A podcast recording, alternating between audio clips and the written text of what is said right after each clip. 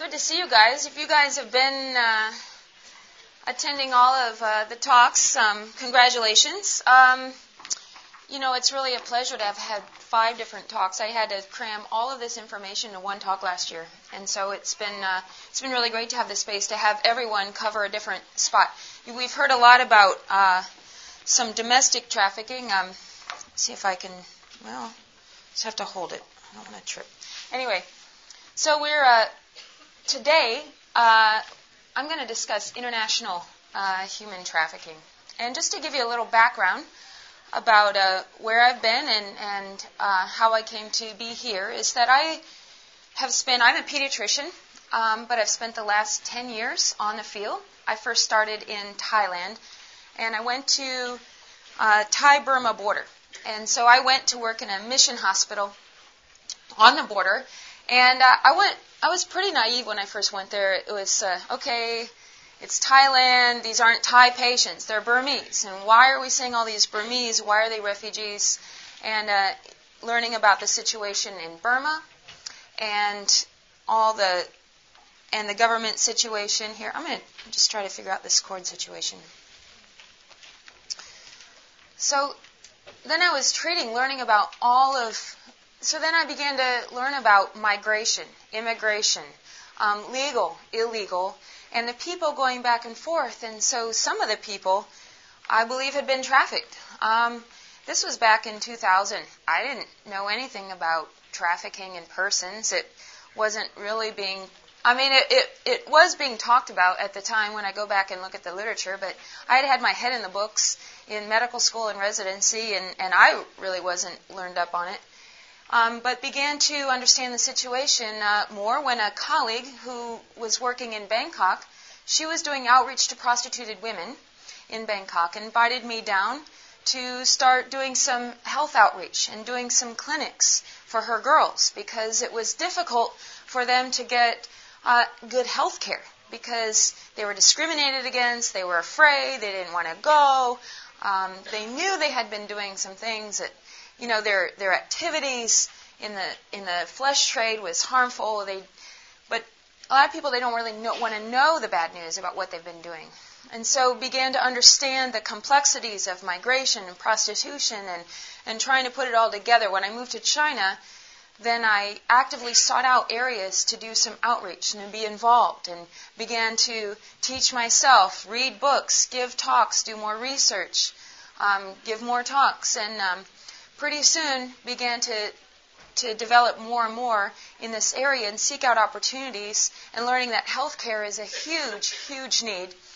And so now, I'm my home base is still in China, um, but I'm doing a lot of consulting with organizations who are doing outreach um, to trafficked or potentially trafficked uh, people. Uh, some of them are working with uh, prostituted women some are looking for uh, labor trafficking.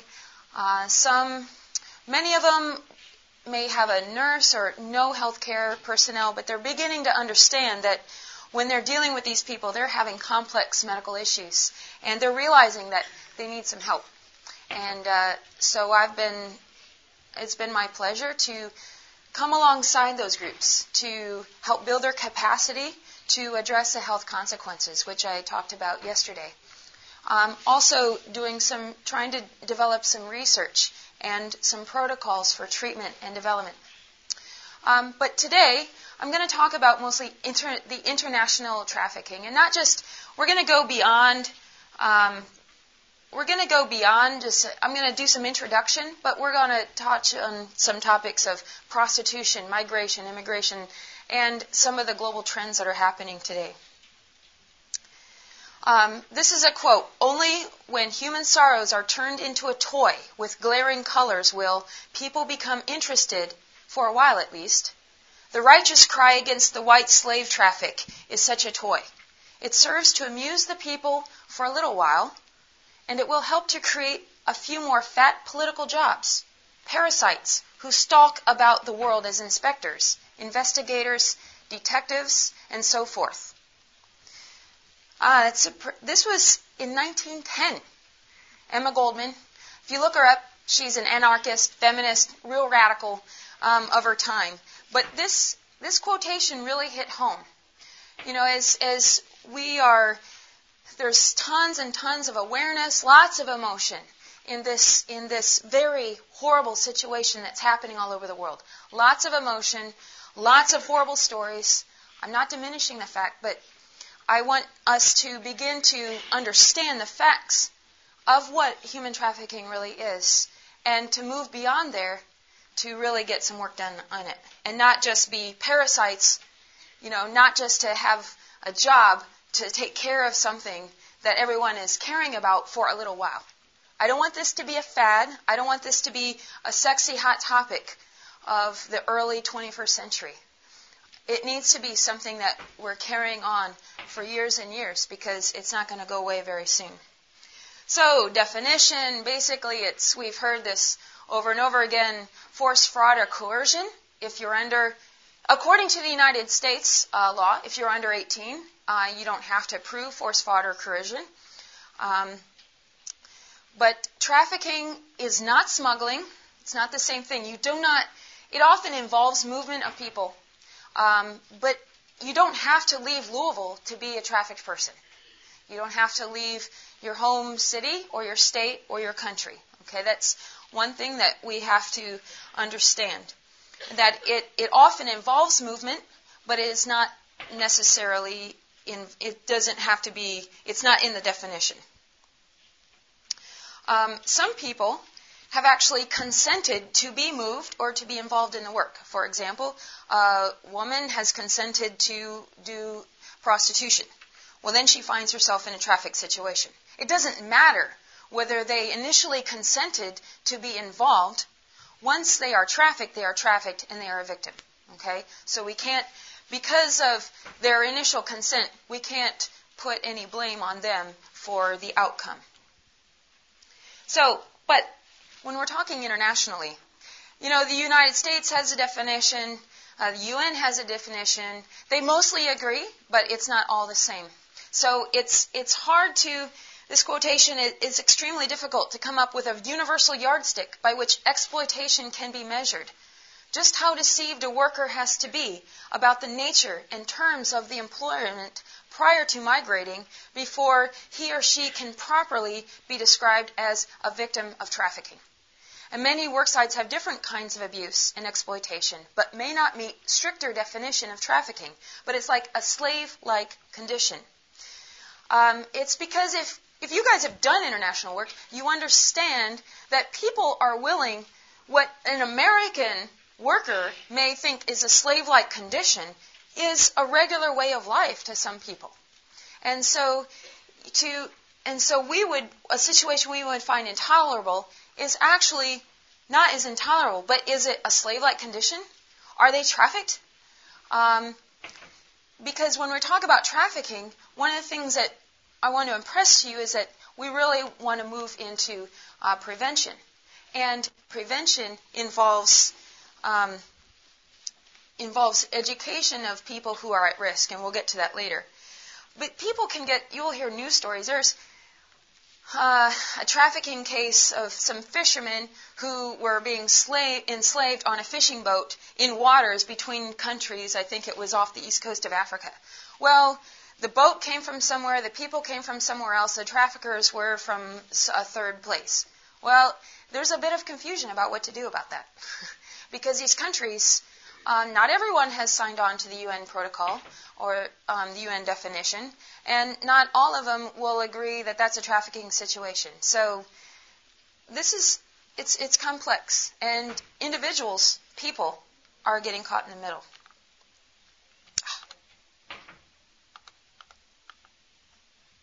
Now I've messed up here. So there's forms of trafficking, forced labor, debt bondage, sex trafficking. Um, when it involves children, there's child labor, there's child soldiers, child sex trafficking. It includes pornography, it includes strip. Um, like I said, with children, you don't have to you don't have to prove force, fraud, or coercion. That's in the states. International, uh, you know, their definition of a minor or the age of emancipation is different. Um, so that's something that you have to know if you want to understand trafficking, if you're working in a country or going to um, do a short-term uh, trip in a country. It's important to understand some of the legal definitions and some of the laws and protocols that they have in those in those countries. Forced marriages, involuntary domestic service, or it may be voluntary, it turns involuntary. Who is at risk? Impoverished, of course. We're going to discuss some push pull factors there.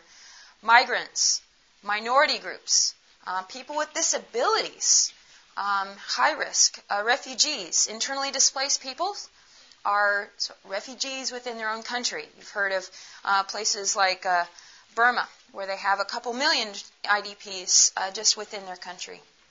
And also, you think of humanitarian crises. Uh, the first people to to move in to a place like Haiti after the earthquake there uh, are pedophiles and people wanting to traffic uh, the children. And uh, victims of armed conflicts, uh, people in tents, they're refugees, maybe temporary refugees. There are stages of trafficking. Um, and uh, for healthcare people, it's, it's important to understand that there are health risks at each stage. There's pre departure. Um, what is their situation?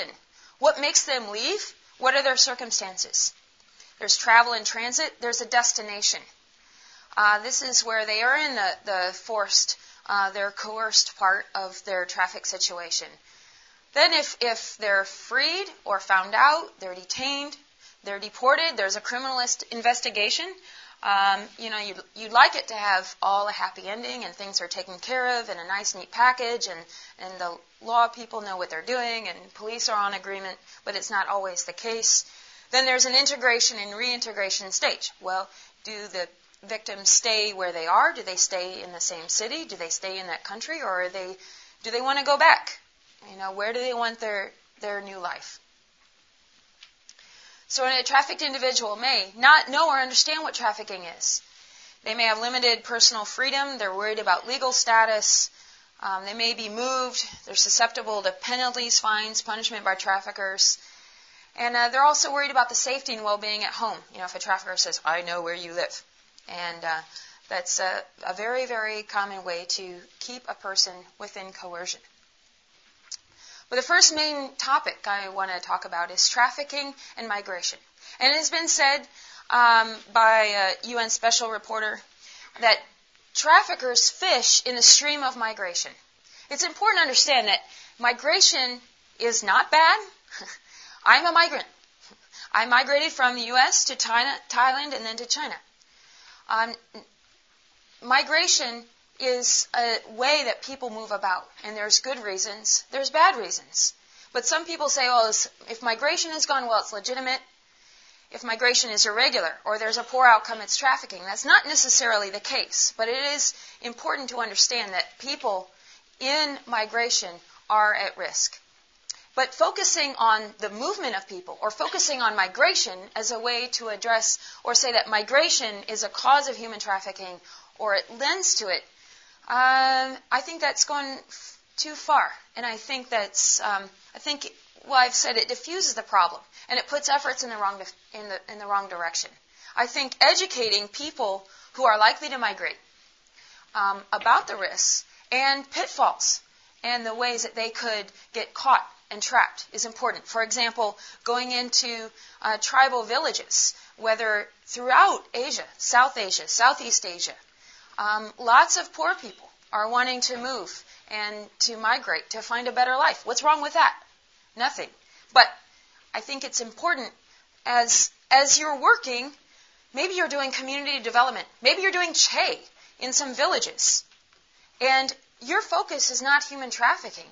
But I think it could be something that if you think about, if it's on your differential, and to think about, ah, these people might be migrating. Or if you're discovering, huh, there's a lot fewer women in this village than there was three years ago when I first started to come here. Maybe they're having a problem. Um, maybe it's not trafficking, but maybe it is. And so just being aware of the problem, if there is a problem, and starting to educate them about it. Just incorporating a few questions. Um, starting to as we say in trafficking, look beneath the surface. Um, migration is not entirely, trafficking is not necessarily entirely a law enforcement issue. There are complex financial issues. I'm not an economist, I'm not a financial person. We talk about financial credit and ways that the poor are kept poor and the rich are kept rich and people are moving. Um, I'm not fully competent in understanding all those uh, economic dynamics, but it does have an impact um, on how people migrate and if they can migrate safely. Talk about push-pull factors. Okay, you're going to hear this a lot if you start reading up on this. There's ec- the pull is economic opportunities. There's places to work. There's jobs that Americans don't want. Um, there's demand for cheap goods or labor, sex, people willing to pay for it. There's migrant workers willing to take undesirable jobs. And there's push, such as poverty or a humanitarian crisis. A drought makes people move. There's gender based pressures, society, um, societal structures, or a woman's divorced, can't remarry. What does she do? Um, she's at risk. There's global economic policies. Like I said, there's things that I don't quite fully grasp yet. Um, I have to spend way too much time reading medicine just to keep up there, but it's important to understand. And if you have a mind for economics, go for it. Understand that. And there's a, the force, fraud, or coercion within migration is that there's a threat of detention or deportation without compensation for wages earned. is a powerful coercion tool. Um, when you look at legal sponsorship uh, systems like a guest worker system, you know, a, a guest worker uh, system and that countries have established, um, there are loopholes um, where the traffickers can take advantage of to work within a legal system but still have people trafficked. Uh, migrant, migrants end up having no real options or they don't understand their legal rights. Um, there's contract fraud, switching. Um, they can't read it because they're illiterate or in the language or just illiterate, period. Um, or the contracts that they've signed are actually illegal within the host country. I mean, there are laws by which people can legally migrate and work in America or the UK or Australia, um, but they've but the people, the traffickers, are duping uh, the the migrants by having them sign an illegal contract, a contract that's illegal in their host country. So I told you the story about the illegal fishing. Um, they were actually the way this bust happened was that they were investigating illegal fishing off the coast, but then they found that all these uh, workers on the boats were traffic people. Well, then they were kind of stuck. The male prostitute trafficking ring broken. Uh, this is the first one in Spain. So it's not just women being being trafficked for the flesh trade; it's also males. And there's agricultural guest worker visa violations in the USA, just for some examples. Um, trafficking in women. At least 56% of the world's uh, trafficking victims are women. 70% of migrating individuals from Indonesia are women. Okay, so that 70%, that's not, they're not being trafficked necessarily, but 70% of individuals, Indonesian individuals who are migrating are women. And so they, more and more people, including young women, are on the move at a time when changing patterns of production and consumption are in turn affecting demand for labor. Women are often disadvantaged due to lower economic and social status. Some laws punish would-be legitimate migrants, such as prohibiting women, single and or young, from immigrating. So there, there is actually laws, and I forget that it's in my notes, but I didn't write it down. That they don't really want women to migrate, so they're punishing women who want to migrate because they're they're seeing like all their women leave, so they won't. They don't want to allow them to leave, but they're not necessarily making it favorable or help them to stay and live a better life where they are. And so the trafficking of girls and women often follows the same route as legitimate migration. Like I said, there's a wave of migration. Traffickers are just, you know, throwing their fishing poles out there and grabbing for bites, and they're getting a lot of hits actually. So leading from women uh, to uh, women in trafficking leads to prostitution. As I said, it's not just women. Um, it also men and boys, um, of course girls, but women are by far um, the most affected in prostitution. Okay, prostitution and trafficking are not the same thing. They are inextricably, they are inextricably, inextricably linked. Uh, it is not fair, it is not true to say that all prostitution is, is trafficking according to international definitions. However, don't get me wrong, I am not pro sex work. Um, but it's important to, when you're, when you're talking, as I often do with many secular uh, organizations, large and small, it's important that you have your language right. Um, However, I must note that there are some pro sex work organizations that are, we're seeing this come up. They, more and more, they're, they're coming up and joining trafficking uh, conferences, seminars. They're co opting the, the counter trafficking movement to be pro sex work. And they're saying if we just legalize prostitution, if we just regulate the sex work, it will be safe and we can regulate it, and the women will be protected. That is hogwash. There is not one shred of evidence to prove it. I've done a lot of reading. I cannot find anything that proves that. There's books on the demand.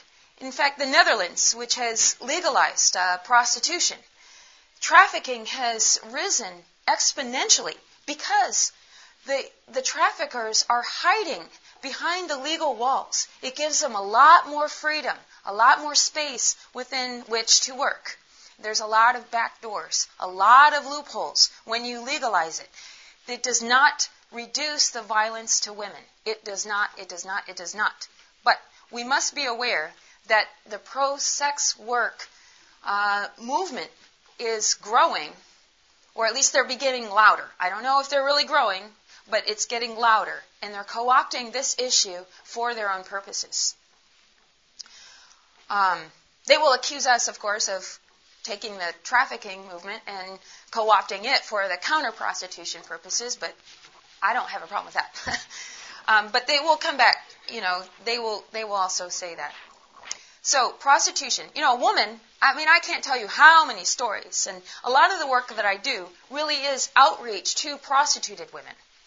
Now, they're not all technically trafficked, but I can't tell you how many women I've talked to that thought it was a good idea at the time um, because they wanted money, or they never thought it was a good idea at the time.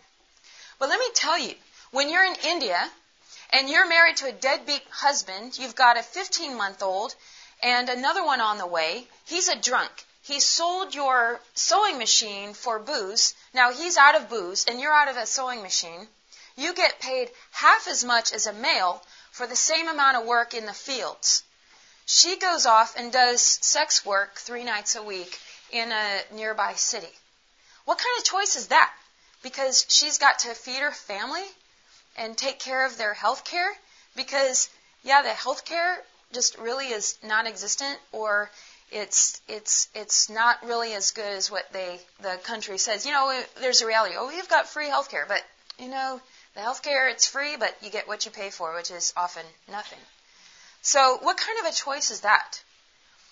And then those people are at risk for then becoming really trafficked. Or they enter it, but then they get into debt, um, they start buying things, or they get addicted to drugs or whatever, and uh, they're really at work. So, sex work, health, human rights, um, you know, it's it's very very complicated. But I encourage you to say it's not all that. And it, you know, trafficking is not all these fantastic, you know, stories of, of kidnapping and, and I mean, it, it, that does happen. Um, but it's not necessarily happening like that. It's very, very gray. If you've been working internationally at all, you know that that that you know working conditions or the prostitution or any of this is very, very gray. And the country's laws are very, very gray. And the situations are very, very gray. And it's and in the States it's easy to talk more in black and white because we have little more definition to our laws, but most of the world does not. Um, I've talked about this. Prostitute women are not criminals ever. Um, Legalization won't legitimize them as people. And that's what they want. Sex workers want legitimization. Um, I have yet to meet someone in sex work who actually really liked it or actually wanted to keep in it. Um, there are perhaps some, um, but I'm not necessarily working with those the poor and the destitute and the ones who absolutely need to do it to keep them and their families alive. And then, of course, there's the child uh, sex trafficking. Um, they're never, never criminals. So, health and human trafficking. Um, we've been talking about that, but since we're most of us are healthcare professionals, um, there's just an increased uh, recognition uh, of the need for informed healthcare in all stages of trafficking, um, in all aspects of the trafficking process. An increasing involvement among professionals such as you, which is why now we have five talks on human trafficking at this conference, which is pretty amazing. Um, but like HIV has been really huge, it still is huge. It's not just the problem, it's uh, HIV, human trafficking, all these majors, you know, even malaria. It's not an isolated health issue. It's a community issue. It's a societal issue. It's getting, it's getting, it's getting poor people less poor. It's giving them options. It's giving them rights. It's giving them water. It's, it's, it's giving them Jesus. It's giving them a holistic view of them as whole people. And they're, and, and that they are children of the King, okay? And so when you think about human trafficking, oh, and a focus on human trafficking, I want to do work in human trafficking. Great! Go do an outreach at your pregnancy crisis center. Great. You want to be involved in human trafficking? Reach out to runaway teens. Great. You want to be involved in human trafficking? Go and start doing CHE and community health development in your villages. I think it's all linked. And then being aware of the issues of international uh, trafficking in people and educating yourself. Maybe you don't have to just be say, "Oh, I'm going to work in that." Well, you know, if you are doing any kind of work in the community, you already are. You just need to know more about it to make yourself more effective to combat it more specifically. Does that make sense? Yeah, okay, great. Give me a soapbox. All right, demand. Oh, demand is also one thing that's also coming up. Uh, Shared Hope International has a program to uh, address demand and work among men. I don't know much about it, um, but I know uh, uh, Linda Smith, former Congresswoman from Washington State, her husband, uh, I don't know, starts with V. Mr. Smith, anyway, has started this through Shared Hope International, a great, inter, uh, great um, resource there. Um, no one says, I'm going to take advantage of a slave today. Um, the men, I mean, there's men who actually think that they're helping their prostitute, you know, they're helping them not get beat so much if they if they um, if if they take advantage of their services. They, there's people who actually think that, but there's actually quite a few men who actually wouldn't go to a prostitute if they knew she was trafficked. There's a very interesting book called Focus on it's on the, on the Doctors at War website. There's um, if not already, there's will be very soon a list of resources, and it's a book um, that's called Focus on Clients, and it's about the demand. Um, take a long time reading it. It was it made me very sick um, to read it, but it was very interesting on the issues of guys and why they're going to these uh, women.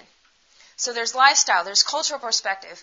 Uh, Dr. Barrows gave a very good uh, talk yesterday on how to become an abolitionist, and it had a lot to do with our treatment of our young people and our cultural perspective and our lifestyles.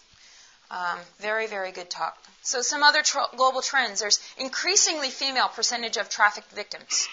I think because there's increasingly um, greater percentage of women who are migrating. Increasing attention to corporate accountability. You know, we're talking about fair trade, uh, signing legal agreements. Uh, trans California passed a law in uh, transparency and where they get their products.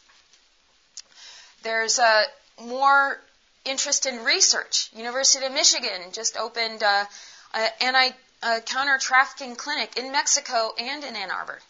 In law, medicine, social science, uh, there's more call for research, very little research. Research is actually difficult to do. These people are hard to find, they're hard to work with, and it costs a lot of money, and you have there's IRBs and all these things, and it's a little complicated. But there's an increasing uh, call, a demand, and a willingness to fund research projects, which is very, very good.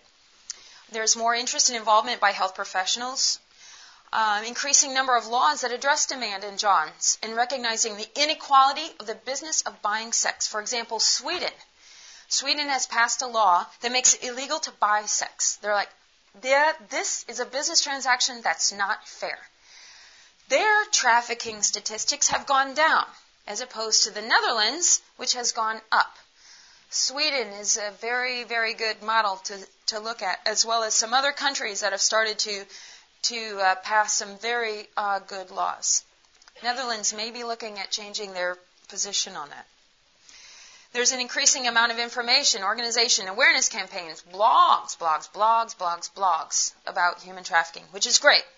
Um, but there are some gaps. Um, we're still having trouble in identifying uh, traffickers and victims. Uh, that I think will get better. Uh, the more research we do, the more awareness there is, the more it gets up on your differential um, when you're uh, looking at people. Um, aftercare is a huge, huge problem uh, the world over. Huge problem in, in the States when Dr. Barrow said, as far as um, aftercare facilities for minors who are affected by trafficking, there's only four in the United States. Um, Jeff's will be five when he gets open. Um, but there's also gaps in law enforcement, understanding about how to handle people, um, what to do with them, where to put them. They don't always fit in a domestic violence center. They don't always uh, fit in a homeless shelter. They don't always fit somewhere because of the chronic trauma that they've been suffering. And we need special health care, mental health care, social workers, blah, blah, blah. I don't, can't begin to tell you the problems that exist in developing countries. There's uh, protection laws for migrant workers, um, just more not necessarily to limit migration, but to ensure that they're migrating more safely and things are more transparent for them. Uh, there need more research across all the disciplines to address activist concerns um, and develop effective and informed intervention, such as evidence-based medicine. When I say activist concerns, it, you know, when the problem with the definition is that when you get a bunch of people, you know, anti trafficking coalition, everyone thinks the solution to counter trafficking has to do with whatever they're interested in, whether it's gender, or it's migration, or it's health, or it's law. Everyone wants to silo the trafficking problem into their particular specialty. Well, I mean, I get that, um, but to understand that we all need to work together. That the lawyers and doctors actually have to work together, and I think this is something that maybe we can start to build a coalition on this because there can't be any argument that this is a bad thing. Perhaps there could be uh, a foundation to start uh, working together. So, uh, we're going to have lots of time for questions, which is great. But I'm going to talk about some heroes and saints. Saint Josephine Bakhita. Uh, you may or may not heard of her. Her feast day is on February 8th, I believe. She's the first Sudanese uh, person to be canonized as a saint. Um, she was also an ex-slave. She was trafficked when she was young as a domestic servant for an Italian family. They took her to Italy. She found faith um, in Catholicism, and when the family wanted to move back or move somewhere, she didn't want to go. And so she ran away to a convent, and then she discovered, huh, she actually wasn't really working for them legally, so she didn't have to she wasn't compelled to leave with this family when they wanted to traffic her back or traffic her somewhere else. So um, there is a movement to recognize her as a patron saint of trafficked people because she was not only an ex-slave, but she also became a nun. That's a picture of her there. Saint Peter Claver, she, he's a Spanish Jesuit. He in in Cartagena, which is now uh, part of Colombia, he would go to the slave ships and just minister to the slaves in the hold of the ships before they were before they were let off and, and dress their wounds, um, give them water, food, pray for them if they were, give them last rites um, if they were dying from the trip over. Uh, he was actually, he was actually not well liked among other uh, Jesuits. They thought he, you know, it was kind of pointless and. And uh, you know he was very, very passionate about this, and I think he kind of wore on his um, companions. But anyway, he was awarded uh, sainthood. John Woolman, a leader of American abolitionist movement, a Quaker and a peacemaker. He actually, I, you know, I, I find no other record of him, but he was actually like um, Wilberforce, who's who was very um, who was very adamant about not buying sugar and goods um, from slave trade in in Britain. He was doing the same thing in America. And, and he wouldn't even eat at people's houses if they had slaves. Um, and so, you know, or if he would try to pay them back or people, he wouldn't accept anything. He was, he was very, very uh, strict about what he would accept and where he would go to eat. William Wilberforce, we've heard of him. If you haven't seen the movie Amazing Grace, go see it tonight. You must see it. It is amazing. Um, of course, he's uh, one of my heroes. He was a Christian philanthropist, and just if you read, if you Wikipedia him and just read about his life, it's it's it's pretty it's pretty amazing. Jane Addams, uh, if you've heard of her, uh, she wasn't she's not anti-trafficking um, specifically, um, but uh, she started Hull House in Chicago, the first settlement movement. She just worked for the poor. She worked for the rights of the poor. She worked for um, health um, safe working conditions of immigrants, migrants, and I just think, you know, someone like her uh, is just a good example for us in, in holistic care of of uh, people. She won. She was the first American woman to win the Nobel Peace Prize in 1931. She also has a quite interesting life if you Wikipedia her. Um, but we're talking about what to do, how we deal with this, the root causes. As I've the familiar remedies of food, shelter, schools, and medicine are urgent, but they do not address the root cause of aggressive violence that manifests itself in slavery. Indefensible abuse of the vulnerable by the more powerful. Addressing this issue will require a systemic and sustained commitment to effective public justice systems that protect the global poor. This is Gary Haugen, um, founder, president of International Justice Mission. He wrote a book called Good News About Injustice, I think copyright around 1996. Um, go and watch uh, Amazing Grace and get his book and read it. It's a good foundation just about um, the Christian uh, movement for justice. But just you know, as we're doing community development and we're meeting people's physical needs, which is absolutely very important, also addressing the root causes of humanity and the problems of humanity, the sin, and the lies that people will tell about each other and about themselves, the lies that they're believing, and the lies that they want other people to believe that they have no worth.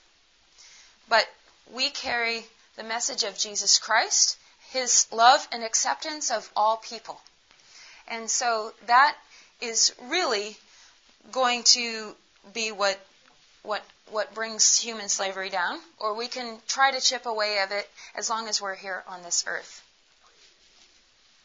So getting involved, um, as I said before, let's uh, you know I think awareness is is a good thing.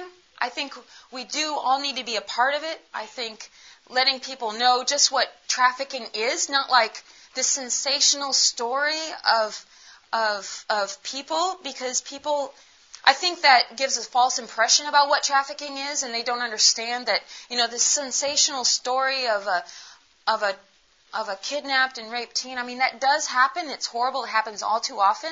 But there's also slaves next door living. You know what appears if you don't um, really understand the issue, I think you're going to miss a lot of people.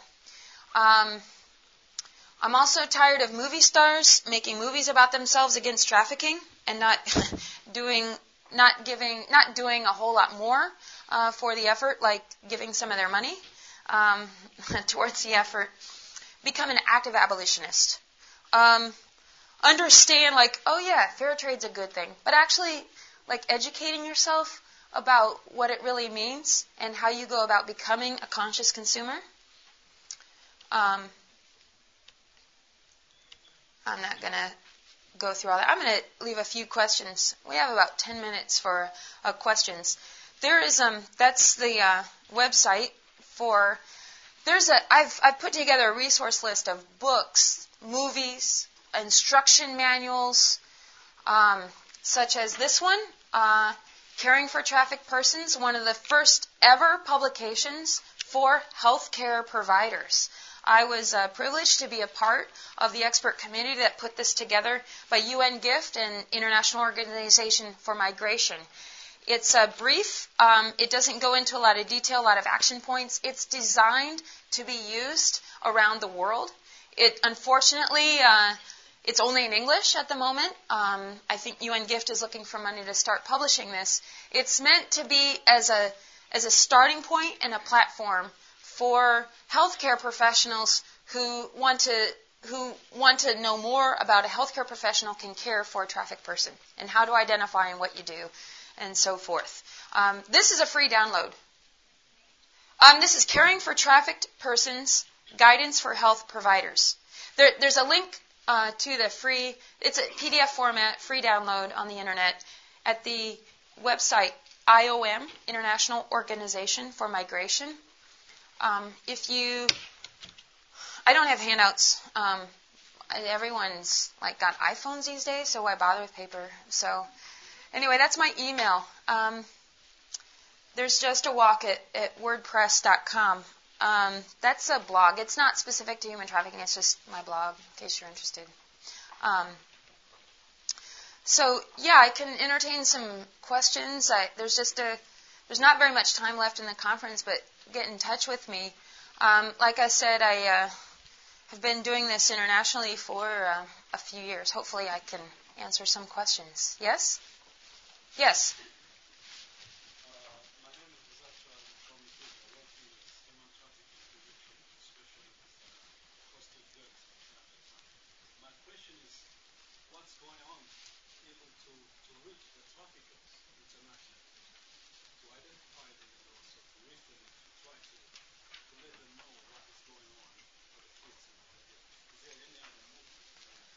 movement to reach the trafficker specifically and not the victims? Um, that depends on the country. I think there are there are different countries are at different stages of of prosecution, uh, legal platforms. Unfortunately, it's it's it's very difficult to reach them, but it depends on the country. Like U.S. is is moving forward, but our laws are still quite embryonic. I think the United uh, Kingdom are, is is more aware. I think it's making the legal structure to be able to catch them and training law enforcement to be, to identify. I think, um, you know, after Cambodia has been notorious uh, for the trafficking of children for uh, sex, commercial sex work. And they've made great strides in the last few years to train their law enforcement to catch the traffickers. Other countries, not so much. I think it's very country specific uh, there's guidelines and help from the United Nations, but it's up to a country's political will to actually do something about it. Yes?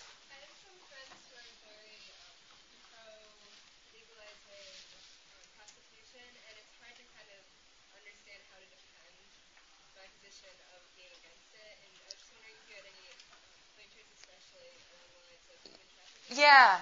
Um, there's, well, I mean, that's a whole, that's a very big talk. But there's a, I don't know if I put it on the website. If, write this down, the Coalition Against Trafficking in Women, CATW, they're very um, anti-prostitution, and they've published uh, some research. They publish studies. People have written essays on why uh, prostitution is a bad idea.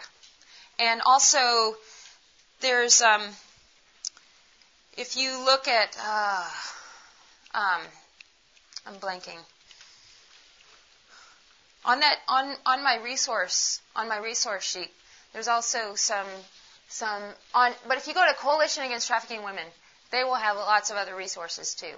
Um, but Sh- Shared Hope International, um, a lot of the other websites will say, ah, this is there's there's just no evidence to say. Also, the Demand book um, has has published um, some documentation about. I mean, it's not. It's more objective. They're not editorializing like prostitution is bad. They're just documenting the fact that, well, the police are complaining that since it's all legal, they have no prerogative to go into establishments and look for the perpetrators who are breaking the legal laws of prostitution. So they're they're not saying, well, therefore we should ban prostitution. They're just saying the police are complaining that they can't bust the bad guys as easily as they used to. Um, yeah, another question?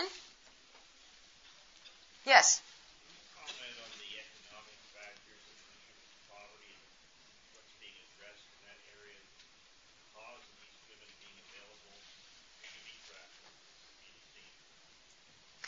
Um, well, the economic factors specifically.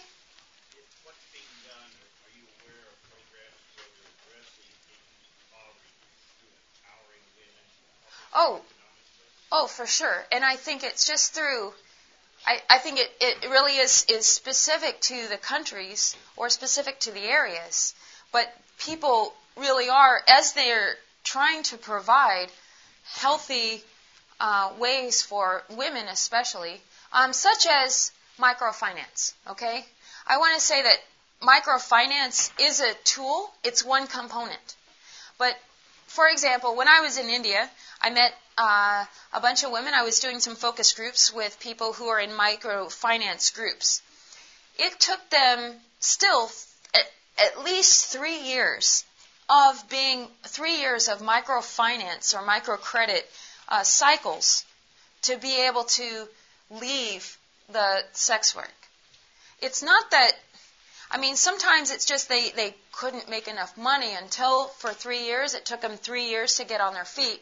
But it was also an issue of their identity and the fact that with the microfinance they were making money, but they were still making even more money with the flesh trade.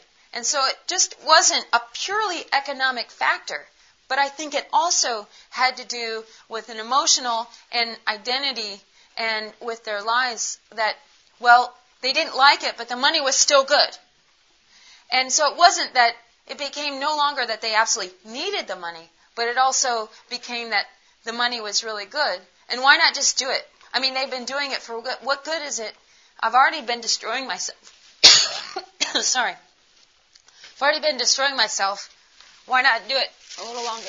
Excuse me. so there are some outreach to villages.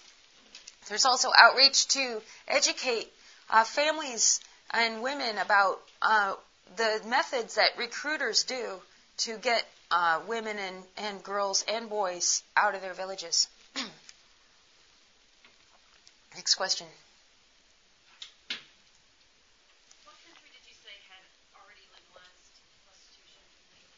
Netherlands, I think Australia. If I think I know there's parts of Australia um, have legalized it. I mean, parts of the U.S. have uh, have legalized it. Um, it doesn't help. Sweden is the one that has not only made it illegal, it's just illegal to buy sex, not necessarily to sell it. Yes.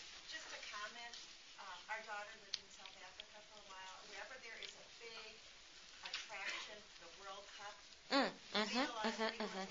of the sex trade, and that's where people just come from all over the globe because they know there's um, possibility there. Oh, for sure. Um, so I didn't know if you brought up sports at all, but but just one of those FYIs. Oh yeah, for sure. She she was just making a comment that huge sporting events are are big magnets for sex traffickers, and and I know at the the um, World Cup in Berlin in 2006 in South Africa, they're still, you know, figuring that out, but in Berlin for sure. I mean, women were being brought in from every country, so whatever your preference, it was, they were sure to have it. So they wouldn't want anyone to go away unsatisfied. I mean, it was sick. Yes. Uh, just a little incident. See if you can get some insight here. I had a friend uh, landed in Dubai, and at the airport there were a number of women who had bought into an ad in Ethiopia of a great uh, income for them for some kind of a job if they came to Dubai. And somebody, their employer would meet them at the airport. They got to the airport, there was nobody to meet them. And they were apparently just waiting there until they ran out of money and then were going to be taken to a hotel. Uh, is there anything, he, he was asked, what could I have done? He gave them, you know, all the money he had except enough to try to get home. But uh, Well, he could have tried to contact a consulate. I mean, you're talking about a situation where some people were stranded. They bought into an ad. They were stranded at the airport, and they were running out of money, and they had no place to go. I think it's just a matter of um, of contacting a consulate. You can just start by contacting the USA consulate and saying, "Okay, there's a situation. Does this sound fishy to you?" And then they can start contacting the other people. Let me tell you a situation. And I live in China. I know we're over time. I'll just tell this story. If you want to leave, go ahead. I'm just going to tell this story about people who are stranded. There was a China girl. I got a call. Someone said, "Hey, can you help? There's a China girl in Austria." Um, she was. It sounded like a speci- su- suspicious story for trafficking.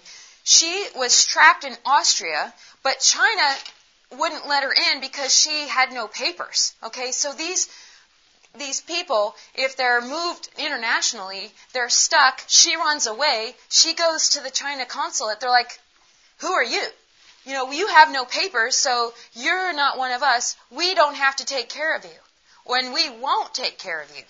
Or something like that. And she's stuck trying to get her because she didn't have papers and and the people and because there's not a law or a format or a protocol for a consulate worker to follow, well then they can't do anything or they won't or whatever. And so this happens. Oh, another thing about China is that I see I just there's a report in about 15 months time China rescued over 16,000 women and children from human trafficking. 16,000 in 15 month period and they arrested more than 10,000 perps. Well, remember when I said about the laws of human trafficking being different in in other countries? Well, China's laws about just about everything are so purposely vague that they can call it seems like they can just call whatever they want human trafficking. They don't have to report. It's just all they report is just a paragraph. They don't bust. They don't say where or from where. Most of it's domestic. Um, most of the trafficking in China are Chinese people being trafficked. But 16,000? I mean, it, it just makes them look really good. But then I'm just wondering what's happening to those people. Where are they going? Where are they coming from? What happens to them? And what is it that they're actually calling uh, human trafficking? I have a friend who's a lawyer. She can't figure it out either. So, just so you're aware, seriously. Well, it also helps, it also works in their favor that they can bust a lot of people, but they can also hold a lot of people for um, being a danger to the state. That's all they need to know. To that's all they need to say to withhold people, say the Nobel Peace Prize winner. But hopefully this won't be webcast. I want to go back and get my stuff. But um, anyway, thank you for coming. I'm over time, but there's no other talk, so thank you very much.